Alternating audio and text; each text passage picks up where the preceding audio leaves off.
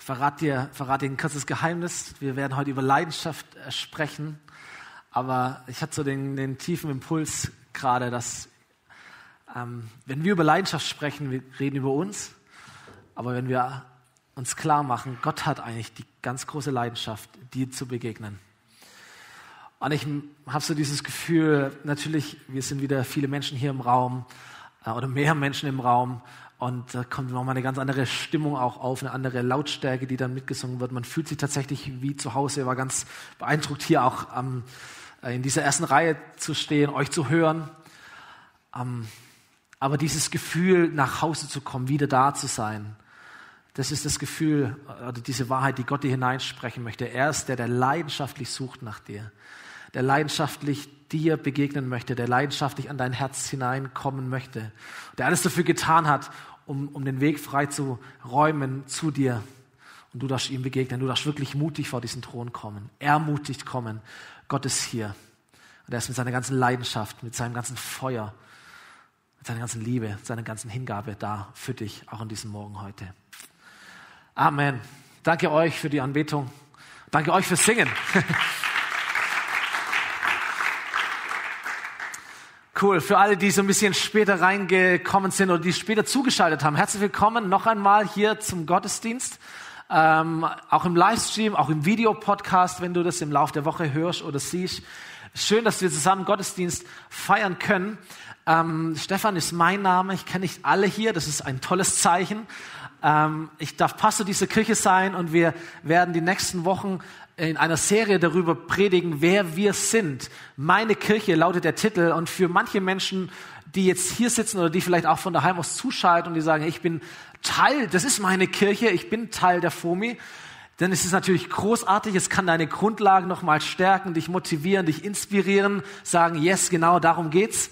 Ähm, vielleicht bist du aber auch äh, neu hier als Gast, ein Newcomer, bist so hineingestolpert, jemand hat dich eingeladen ähm, du kennst vielleicht dieses Setting hier gar nicht und denkst, hey, Moment mal, das ist ja völlig anders, wie ich das gewohnt bin, ähm, weil du nur diesen Wohnzimmer-Style irgendwie kennst. Dann ist vielleicht auch cool zu hören, hey, wofür schlägt das Herz denn dieser Kirche? Was sind so ein, so ein paar Fenster, die wir auch machen können, um dir zu helfen, auch eine gute Entscheidung zu treffen und zu sagen, hey, dieser Ort, diese Kirche könnte tatsächlich auch meine Kirche sein und werden.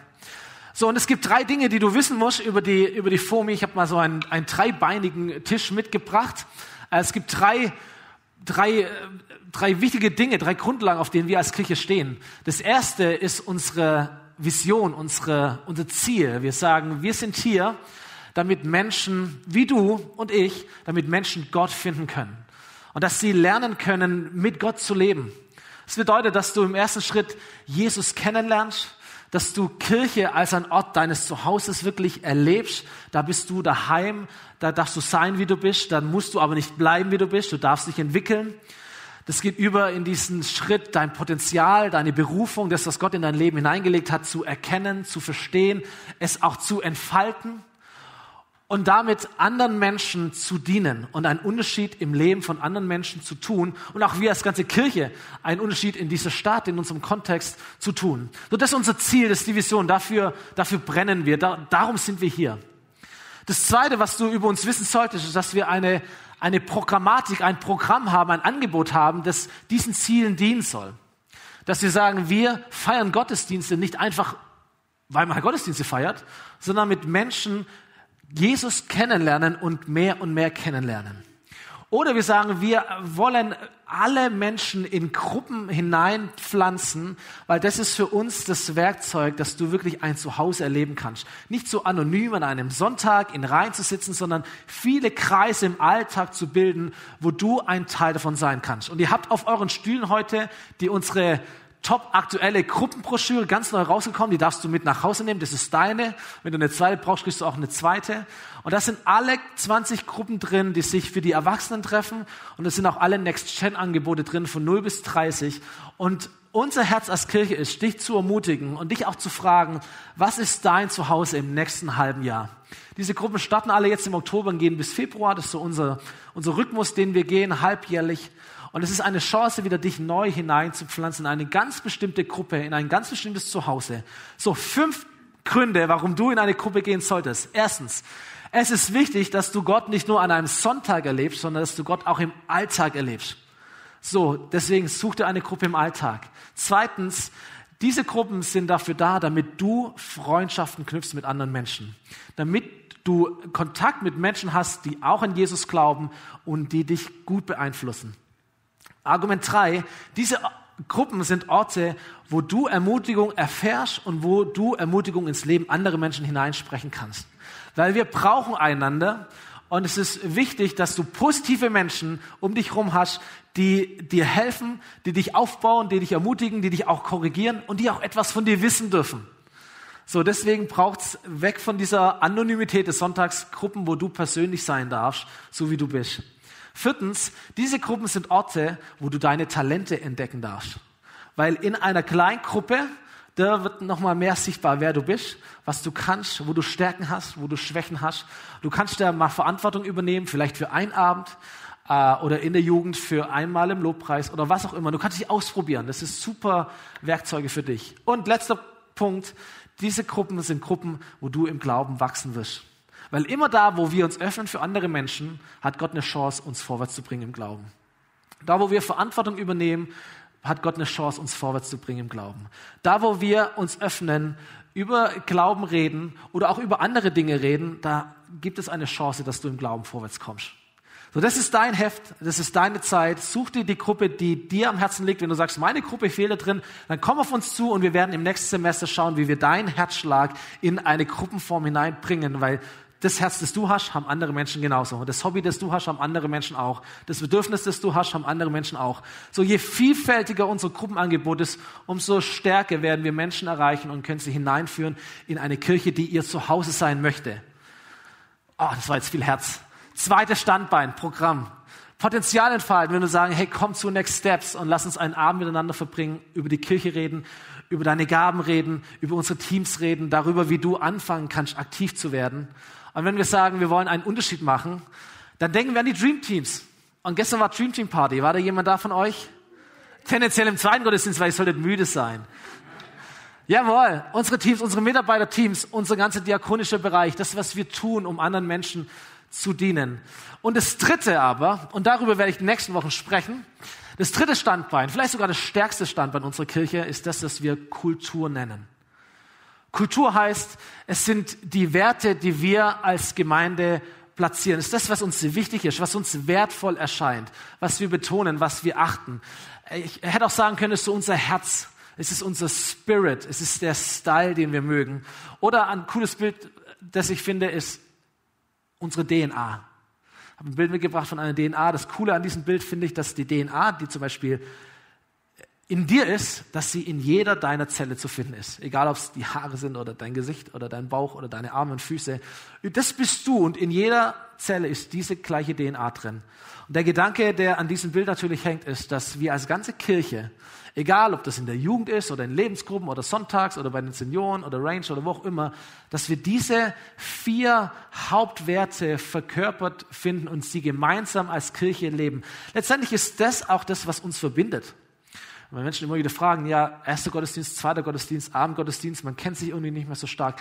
Was uns verbindet, ist nicht eine Veranstaltung oder ein Name. Was uns verbindet, ist das Herz.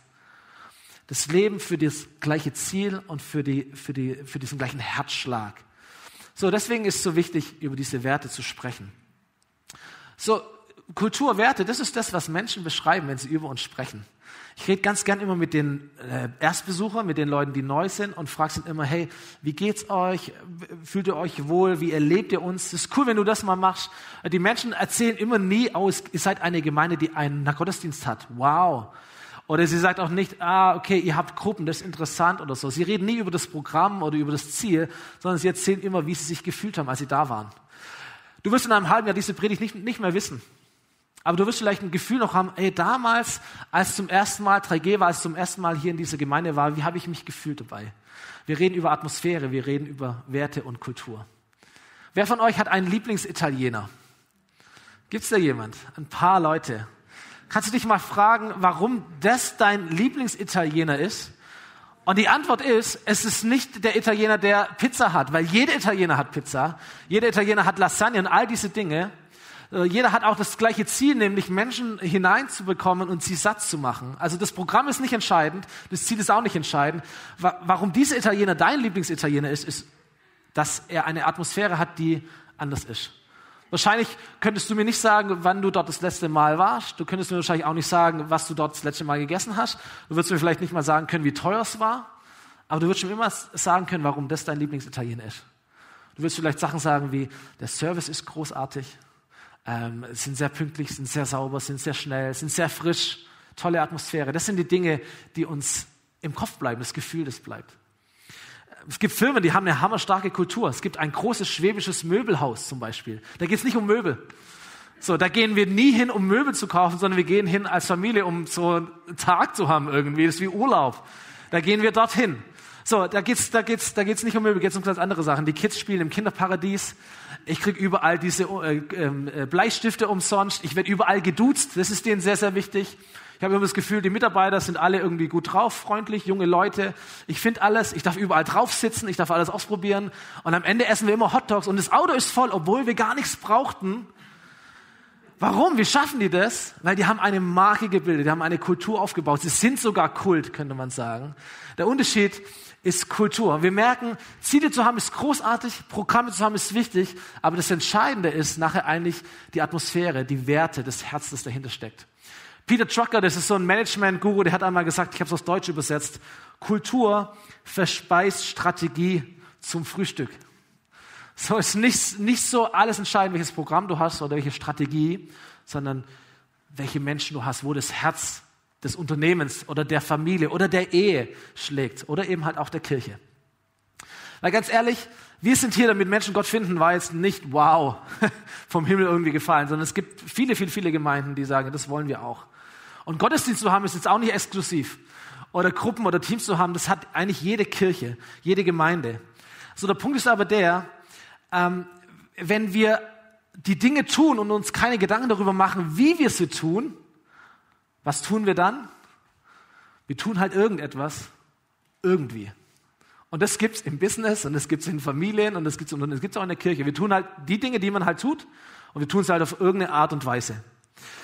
So, wenn du aber Kultur haben willst, dann musst du aktiv sein. Wenn du einen schönen Garten daheim haben willst oder ein gutes Grundstück, was musst du tun? Du musst die Werkzeuge in die Hand nehmen. Du musst immer und immer wieder die gleichen Dinge tun nämlich den Rasenmähen, Dinge sauber halten, Staubsaugen, was auch immer. Wenn du das nicht tust, was passiert dann? Dann kommt das Gegenteil von Kultur. Da kommt die Natur. Und sie nimmt alles wieder in Beschlag. Das Unordnung, die Chaos, der Staub, das Unkraut. Das entsteht von selber. Wenn du Kultur haben willst, dann musst du aktiv sein. Wenn du keine Kultur haben willst, dann musst du nichts machen. Dann läuft es halt, wie es läuft. Wer von euch kennt sogenannte Lost Places? Das schon mal jemand gehört? Bin ich jetzt im Internet drauf gestoßen. Kannst du mal googeln. Lost Places. Zum Beispiel hier in der Nähe von Wien ein Lost Place. Das war früher ein Ort von Kultur. Ein Schloss. Dann hat man es leer gestanden, äh, zerfällt und die Natur nimmt sich ihren Lebensraum wieder zurück. Oder hier ein Hotel in Baden-Württemberg, habe ich gelesen, weiß nicht mehr genau wo, äh, war ruiniert. Das sind Hollywood-Größen scheinbar drin gewesen. Dann hat man es nicht verkauft bekommen und jetzt steht es halt leer und steht halt so vor sich hin. Oder hier ein, eine ehemalige Heilanstalt in der Nähe von Berlin, ein Lost Place. Oder eine Papierfabrik in der Nähe von Dresden. Oder bei Sassnitz ein Schloss. Dieses Bild und auch das nächste Bild, das sieht man es am besten, finde ich. Kultur, die von der Natur wieder übernommen wird, weil einfach niemand sich drum kümmert. Ähm, und der Punkt ist der, wenn wir nicht bewusst Kultur bauen und uns konstant an Werten orientieren und ausrichten, wie gesagt, im Geschäft, in der Kirche, in deiner Klasse, in deiner Familie, wo auch immer, dann fallen wir auf alte Gewohnheiten zurück, weil wir haben auch eine Natur in uns, stimmt's? Wir haben auch eine Natur in uns, die sich dann zeigt und dann machen wir die Dinge, wie wir sie halt schon immer irgendwie gemacht haben. Und was einmal Kultur war, wird zu einer Tradition. Und Menschen fragen sich, hey, warum machen wir das jetzt so? Keine Ahnung, machen wir schon immer so. Manchmal steht man auf in der Kirche, manchmal setzt man sich hin, manchmal muss man was sagen, manchmal äh, muss man nichts sagen. Wie verhält man sich am Eingang, am Ausgang? Keine Ahnung. Das ist halt so. Wir wissen auch nicht mehr genau. Es wird eine Tradition und was einmal lebendig war, wird irgendwann leblos. Und deswegen wollen wir uns nicht nur Gedanken über Kultur machen, sondern wollen sie leben. Wir wollen immer wieder darüber sprechen. So viele Inhalte, die ich heute platziere, sind nicht neu für manche von uns. Wir wollen es äh, motivieren, und loben dort, wo es gelingt und wir wollen es konfrontieren, da wo es noch nicht gelingt oder wo wir einfach weiter dran arbeiten müssen. So, die Kultur der FOMI sind vier Hauptwerte. Ihr findet sie auch auf euren Stühlen. Die dürft ihr auch mitnehmen. Pins an euren Kühlschrank. Schreibt uns was hinten drauf, werft's ab, gebt uns euer Feedback. Nächste Woche gibt's neue Karten, also du kannst gar nicht genug davon mitnehmen. Ähm, das ist deins. Alles gut. Wir sagen davon, wir wollen eine Kirche sein mit Leidenschaft, mit Wertschätzung, mit Exzellenz und mit Freude. Und das Erste, was wir für wichtig finden, ist zu definieren, wie soll unsere Beziehung zu unserem Gott aussehen.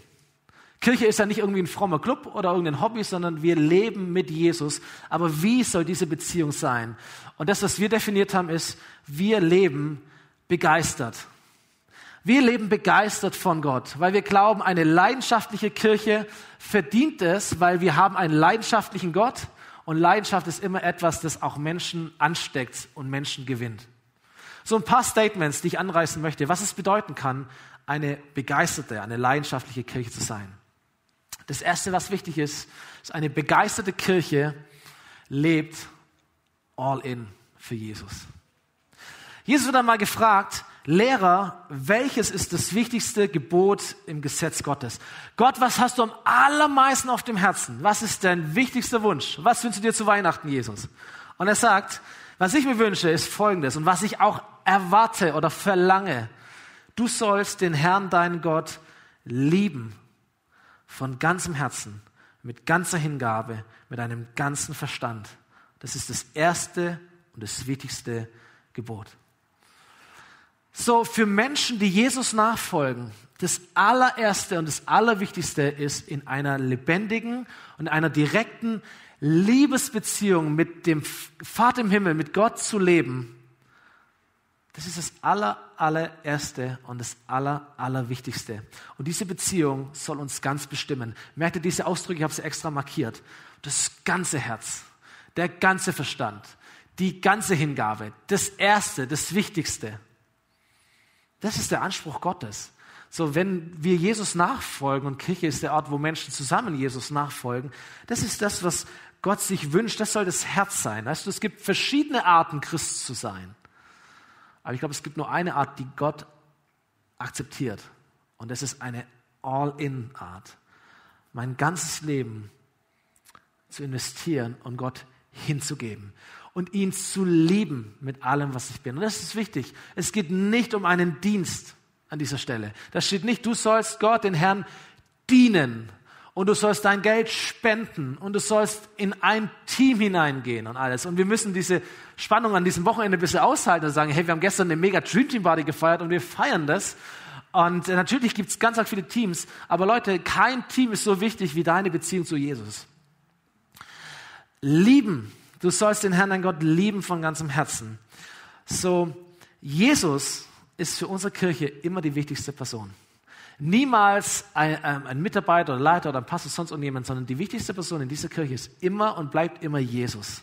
Und alles, was wir tun, muss sich an ihm messen lassen und auf ihn zulaufen und auch ihm gefallen. Er ist die wichtigste Person für uns. Als Jesus mit seinen Jüngern umherzog, da kam er in ein Dorf, wo er bei einer Frau aufgenommen wurde, die hieß Martha.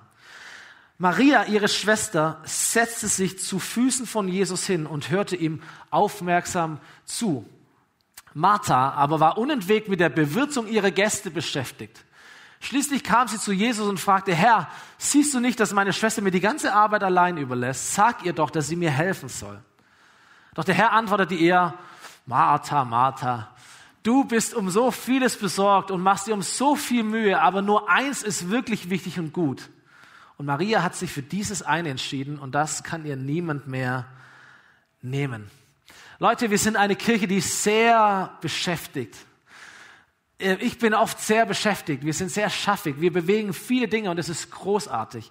Aber wir müssen aufpassen, dass all unser Einsatz, all unser Dienst für Menschen, Natürlich auch für Jesus, aber auch für Menschen. So wie Martha war ja nicht mit Jesus beschäftigt, aber nicht für ihn gekocht, sondern er hat für die Gäste gekocht.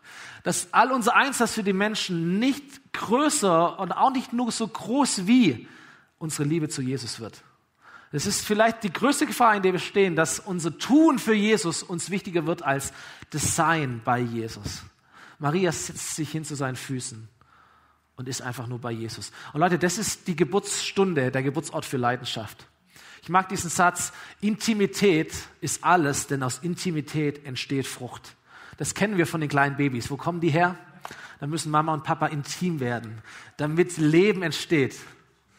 Das stimmt, Markus. Alles gut, sorry. Ähm, Intimität, aus Intimität entsteht Frucht. Aus diesem Sein mit Jesus entsteht das, was wir wollen, an Leidenschaft. Da entsteht eine Haltung des Dienstes. Da entsteht ähm, ein, ein Charakter, der Gott ehrt. Da entsteht Glaube. Da entsteht all das, was wir wollen, unsere Berufung, unser Leben, das sich verändert, da entsteht auch unsere Leidenschaft aus Intimität, aus diesem Sein vor Jesus. Deswegen haben wir zweimal als Kirche diese Tage des Gebets, nicht weil wir irgendwie unbeschäftigt sind, sondern wir wollen zu den Füßen von Jesus sitzen und von ihm hören. Deswegen gibt es morgen den ersten Montag, einmal im Quartal, um einen Begegnungsort zu schaffen, nochmal mehr. Gott, wir wollen dir begegnen. Wir wollen zu deinen Füßen sitzen und wir wollen hören von dir. So wichtig all in Jesus zu lieben. Zweitens, für eine begeisterte Kirche ist das Übernatürliche natürlich. Weißt du, Christsein ist eigentlich eine ganz komische Sache. Es ist eigentlich etwas Unnormales, weil du irgendwann anfängst zu glauben, es gibt tatsächlich Jesus. Den gibt's tatsächlich.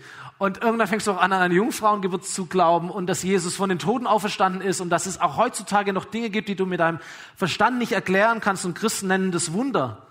Und dann heißt es, Christsein ist eigentlich nur eine Abkürzung von Christus sein. Das bedeutet, dieser Jesus ist nicht nur nicht tot geblieben und lebt heute, sondern er lebt sogar in dir durch seinen Heiligen Geist. Die Kraft Gottes ist in dir drin. Das ist doch etwas Übernatürliches, etwas Unnormales. Aber für Christen ist es eigentlich das komplett Normale. Und für eine begeisterte, deswegen dieses Wort begeistert, für eine begeisterte Kirche ist das Übernatürliche etwas, mit dem wir natürlicherweise rechnen. Das sagen, ey, wenn wir beten, dann wollen wir auch glauben, dass was passiert. Amen.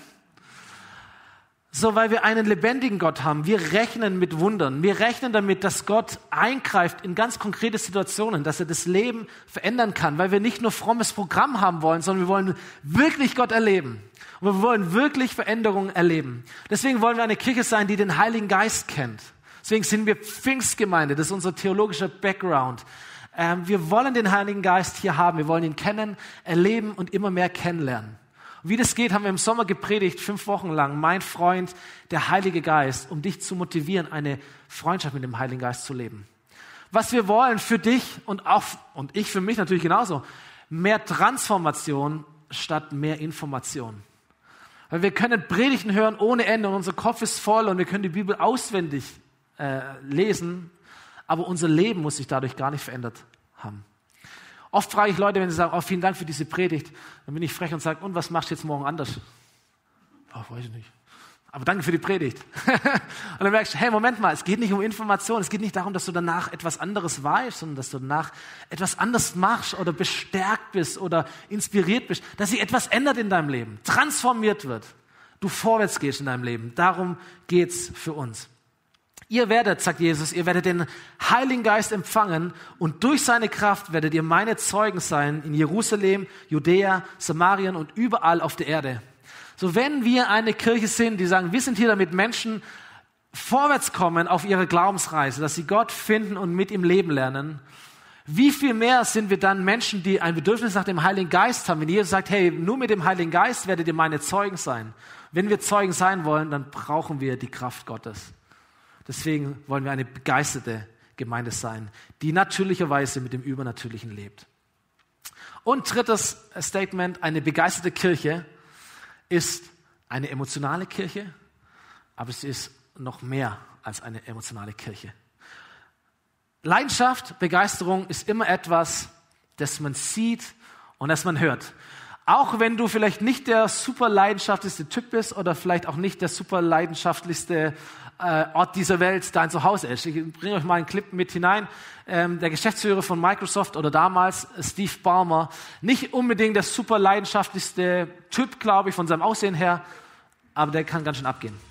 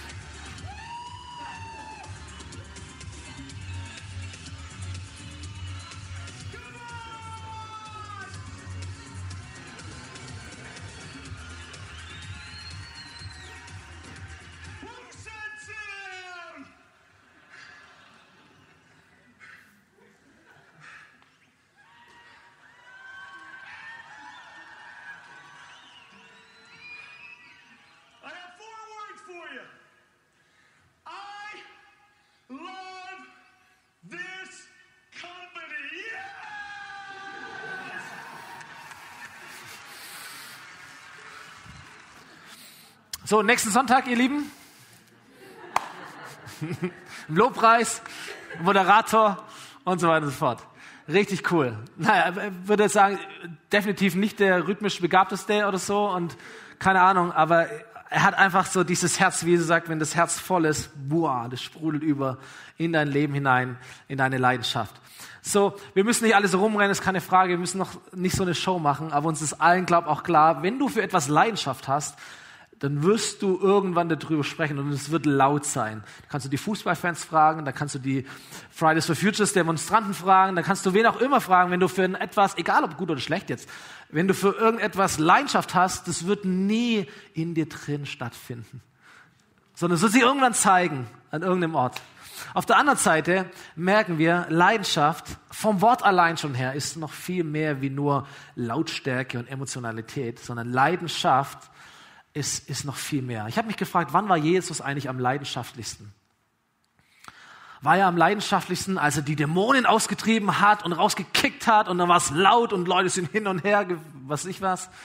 Oder da, wo er Menschen geheilt hat? Oder war Jesus am leidenschaftlichsten, als er den ganzen Tag gepredigt hat und Menschen haben ihm zugehört und er hat 5000 Menschen satt gemacht? Weißt du, was ich glaube, wo Jesus am leidenschaftlichsten war? Als er an einem Kreuz war und als er ganz allein von Menschen und von Gott verlassen wurde und gestorben ist für deine Sünde und für deine Schuld, da war Jesus am leidenschaftlichsten. Er war am leidenschaftlichsten an, am Abend davor im Gethsemane in diesem Garten, wo er sich entscheiden musste, gehe ich den Weg, den Gott für mich hat und ich werde sterben und ich werde ein Opfer bringen oder gehe ich einen Weg, den vielleicht andere Menschen mir empfehlen würden, vielleicht über die Politik irgendwie versuchen, mein Reich aufzubauen und die Möglichkeiten zu nutzen, die da sind. Das war der Moment, wo Jesus Leidenschaft gezeigt hat, wo er allein war, wo er im Dunkeln war, wo nicht die Masse da war, wo nicht die gute Stimmung da war, sondern wo es nur darum ging, er und Gott. Da war er am leidenschaftlichsten. Und ich glaube, hey Leute, Leidenschaft ist nicht um 12 Uhr Sonntag hier zu predigen. Das ist auch cool, es macht auch Leidenschaft. Aber um 8 Uhr, dreiviertel acht da zu sein und aufzubauen und vorbereiten, wo niemand da ist, wo es nicht den Applaus gibt, das ist nochmal eine ganz andere Art von Leidenschaft. Viele Menschen leben das hier. Leidenschaftlich Gott zu lieben, ist nicht so im Worship, in der Masse, wow, Hammer, was für eine Band, was für Songs. Ich liebe das. Das ganz im Herzen. Aber Leidenschaft bedeutet auch, dass du allein daheim in deinem Zimmer bist, dass du deine Bibel auspackst, dass du betest, dass du zu den Füßen von Jesus sitzt, von ihm hörst und selbst wenn er dir was sagt und du musst eine Entscheidung treffen und sagst, wenn ich den Weg Gottes gehe, dann wird mein Leben definitiv nicht leichter und ich entscheide mich trotzdem dafür. Das ist Leidenschaft. Das ist Leidenschaft. So, es gibt einen Gedanke, der wird sich durch die ganze Serie ziehen, immer in diesem Thema, nämlich die, die Frage, leben wir als Thermometer oder als ein Thermostat? So, ähm, ich erkläre kurz den Zusammenhang. Es gibt eigentlich zwei unterschiedliche Menschen in diesem Raum und auf dieser ganzen Welt, nämlich Menschen, die wie Thermometer leben und Menschen, wie Thermostate leben. Das ist in Kirche so, das ist im Geschäft so, das ist in deiner Familie so, ist überall so. Thermometer hat die, die eine Funktion, dass du es irgendwo hinhängst und wenn du wissen willst, wie warm ist es gerade, dann sagt dir das Thermometer, wie warm es gerade ist. 20 Grad, 25 Grad, wie auch immer. Also es gibt das wieder, was vorhanden ist. Es registriert die Atmosphäre, die Kultur und sagt dir, wie es aussieht. Ein Thermostat kann noch ein bisschen mehr. Ein Thermostat, den nimmst du dann in die Hand oder drehst dann dran rum, wenn es dir zu warm oder zu kalt ist. Wenn es dir im Sommer zu warm ist, dann nimmst du deine Klimaanlage und sagst, bitte runterkühlen. Und dann wird der Thermostat nicht nur sagen, wie warm ist es gerade, sondern er wird dafür sorgen, dass es kühler wird. Also er verändert die Atmosphäre. Oder im, im, im Winter, wenn es dir zu kalt ist, dann drehst du die Heizung auf, dann kommt der Thermostat in Funktion und er wird die Atmosphäre verändern, regulieren. Und so gibt es Menschen, sie registrieren nur, was gerade Sache ist, und es gibt Menschen, die regulieren das, was Sache ist. Die Frage ist immer, prägt die Atmosphäre und die Umgebung dich oder prägst du die Atmosphäre und die Umgebung? Es gibt Menschen, die sagen, na, wenn alle gut drauf sind, bin ich auch gut drauf. Wenn alle schlecht drauf sind, bin ich auch schlecht drauf. Ich mache halt so, wie es sich halt gehört. Nicht mehr und nicht weniger. Ich schwimme da halt mit in der Masse. Und es gibt andere Menschen, die treten ein Stück raus und sagen, ey, und wenn ich der Erste bin und der Einzige bin, in diese Richtung.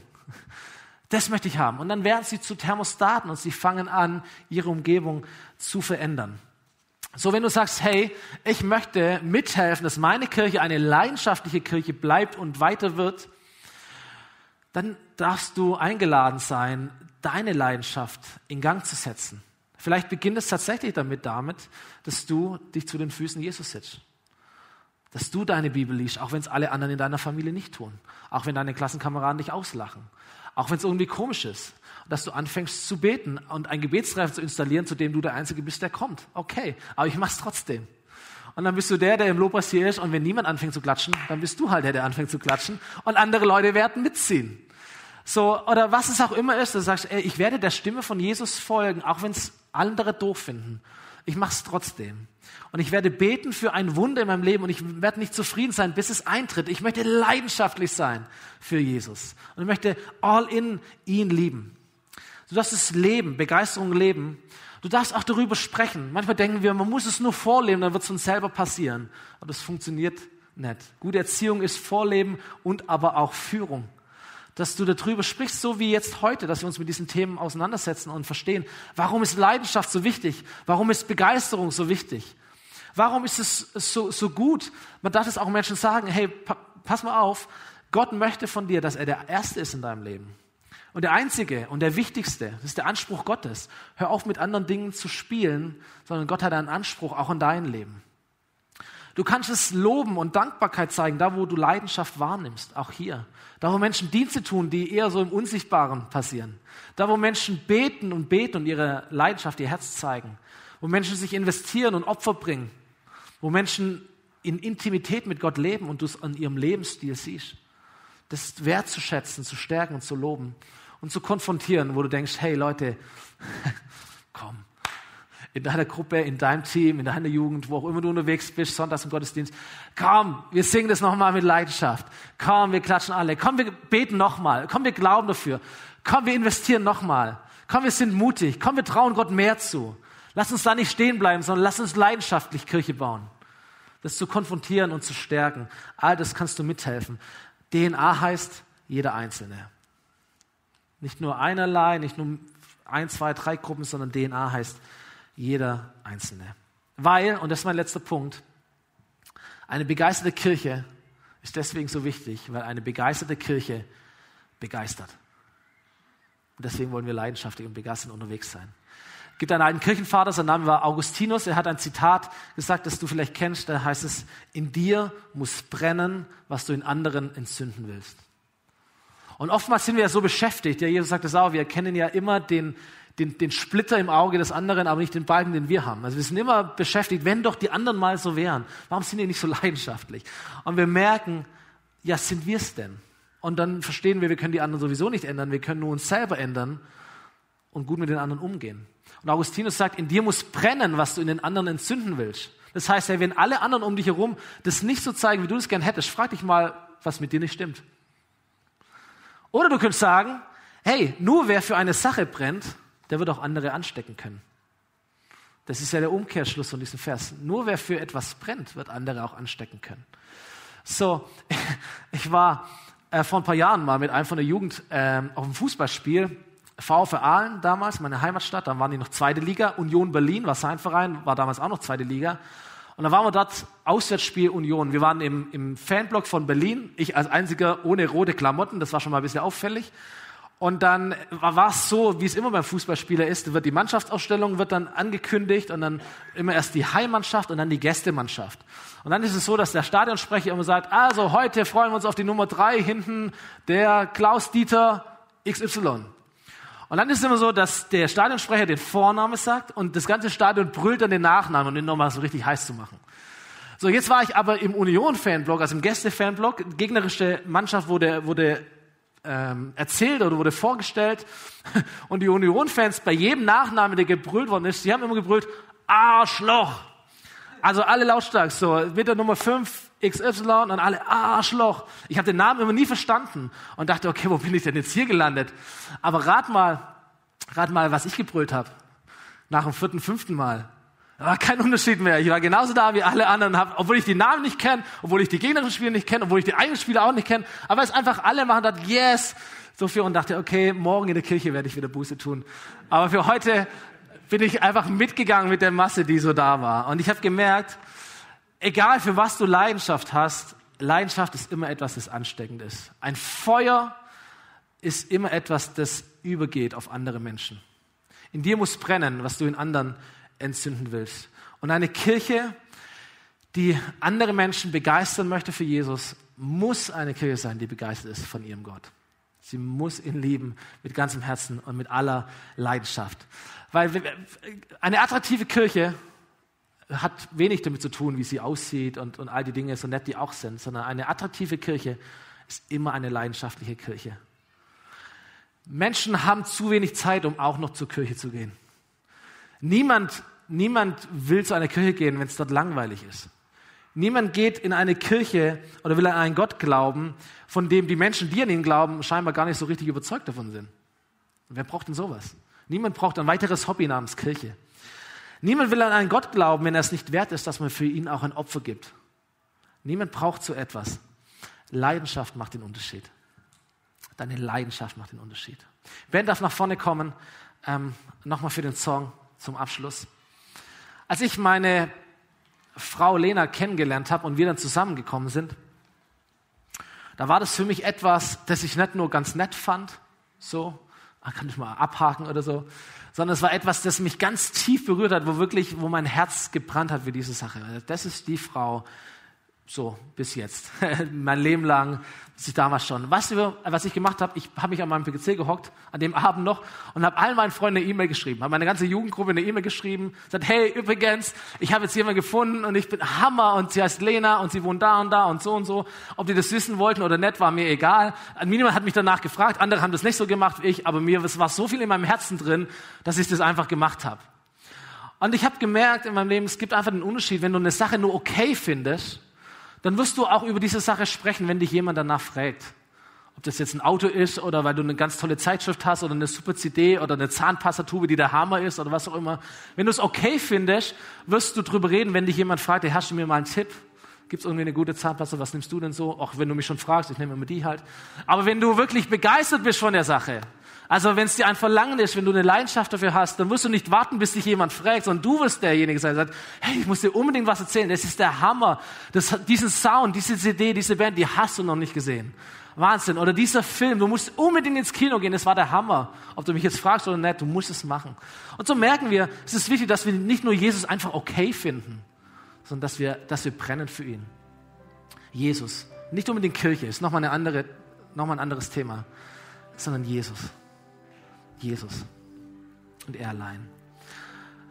So, lasst uns doch aufstehen zusammen und lasst uns nochmal diesen Moment nehmen mit Jesus. Und lasst uns so ein bisschen weggehen äh, in unseren Gedanken von, von Kirche. Natürlich Fomi, super wichtig. Wir wollen leidenschaftlich sein, aber wir merken, aber wir können nur dann leidenschaftlich sein, wenn du und ich, wenn wir als Menschen leidenschaftlich sind. Und lasst uns doch die Augen schließen. Ich möchte einfach diesen Impuls noch mitgeben und dann mit einem Gebet enden dass du vielleicht merkst, hey, Gott hat so einen großen Anspruch an mein Leben. Er hat so eine Erwartung an mein Leben und er ist nicht so, dass er sagt, er erwartet von dir etwas, das er nicht bereit ist, selber zu tun. Das ist das, womit ich angefangen habe. Jesus hat so eine Leidenschaft gezeigt, um dich zu gewinnen. Also er ist all in gegangen für dich, noch bevor du überhaupt die Chance hattest, all in für ihn zu gehen. Er ist ans Kreuz gegangen. Er hat alles dafür gegeben. Nicht nur, damit du ihn auch mal okay findest, sondern damit er dein ganzes Herz gewinnen kann. Das ist ihm wichtig, das ist ihm wertvoll. Und vielleicht hast du diese Predigt gehört, diesen Gottesdienst, und du merkst, dass das ein Punkt ist, wo ja, der Heilige Geist oder irgendetwas in deinem Herzen einfach anklopft. Und du merkst, hey, wie sieht es in meinem Leben aus? Ist Jesus nur einer von vielen? Eine von meinen vielen Freundschaften, von meinen vielen Affären, die ich so nebenher laufen habe? Oder ist Jesus wirklich mein One and Only? Ist Jesus die Person, die ich am meisten liebe. Mit meiner Hingabe, mit meinem Verstand, mit meinem Herzen. Und alles andere kommt von ihm. und ist ihm nachgeordnet. Und wenn das nicht der Fall ist, und oftmals verlieren wir das, weil wir sind so beschäftigt wie Martha, uns zu kümmern um die Menschen, um die Sachen, um was auch immer, Alltag, Leben, Kinder, Familie, was auch immer, Beruf, zu merken, dass Jesus auch dir sagt, hey, ich, ich feier's, wie viel du tust. Ja, ich liebe dich aus ganzem Herzen. Danke für deinen Dienst. Aber weißt du, was mir fehlt, ist dein Herz. Komm, setz dich mal zu meinen Füßen. Lass uns mal wieder reden. Lass uns mal wieder Zeit verbringen. Weil mein Herz schlägt für dich und ich vermisse dich. Und weißt du was, ich würde mir so wünschen, wenn du auch mit deinem ganzen Herzen, mit deiner ganzen Leidenschaft, mit deinem Verstand, mit deinem Intellekt und auch mit deinen Emotionen, dass du bei mir bist und dass du mich liebst und dass wir in dieser Liebesbeziehung miteinander sein können.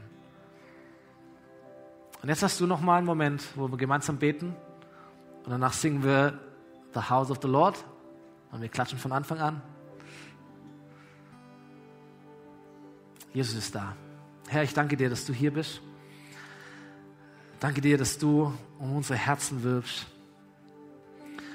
Danke dir, dass du uns immer wieder aufrufst zu dieser ersten Liebe, zu dieser heißen Liebe, Herr. Wir wollen nicht irgendwie kalt sein, wir wollen nicht lauwarm sein, wir wollen nicht irgendwie von gestern leben. Wir wollen frische Erfahrungen machen, Herr. Wir wollen dich aus einem frischen, aus einem lebendigen, leidenschaftlichen Herzen lieben, Jesus. Du sollst uns das Wichtigste sein, du sollst mir das Wichtigste sein. Und Herr, wir bitten um Vergebung, da wo wir mit anderen Dingen so beschäftigt sind, wo wir mit dem Dienst für dich so beschäftigt sind, dass wir merken, letztendlich, du bist das Wichtigste, du bist das Gute, dich wollen wir haben, dir wollen wir begegnen, dich wollen wir lieben, als aller, allererstes, Jesus. Und ich danke dir, dass du uns immer wieder an diesen Punkt zurückführst. Ich danke dir, dass aus der Intimität mit dir alles entsteht, was wirklich wichtig ist, was dein Wille ist. Und für uns als Kirche und auch jeden Einzelnen hier einfach als dein Kind. Zu dir und zu deinen Füßen und zu diesem Ort, Jesus. Amen.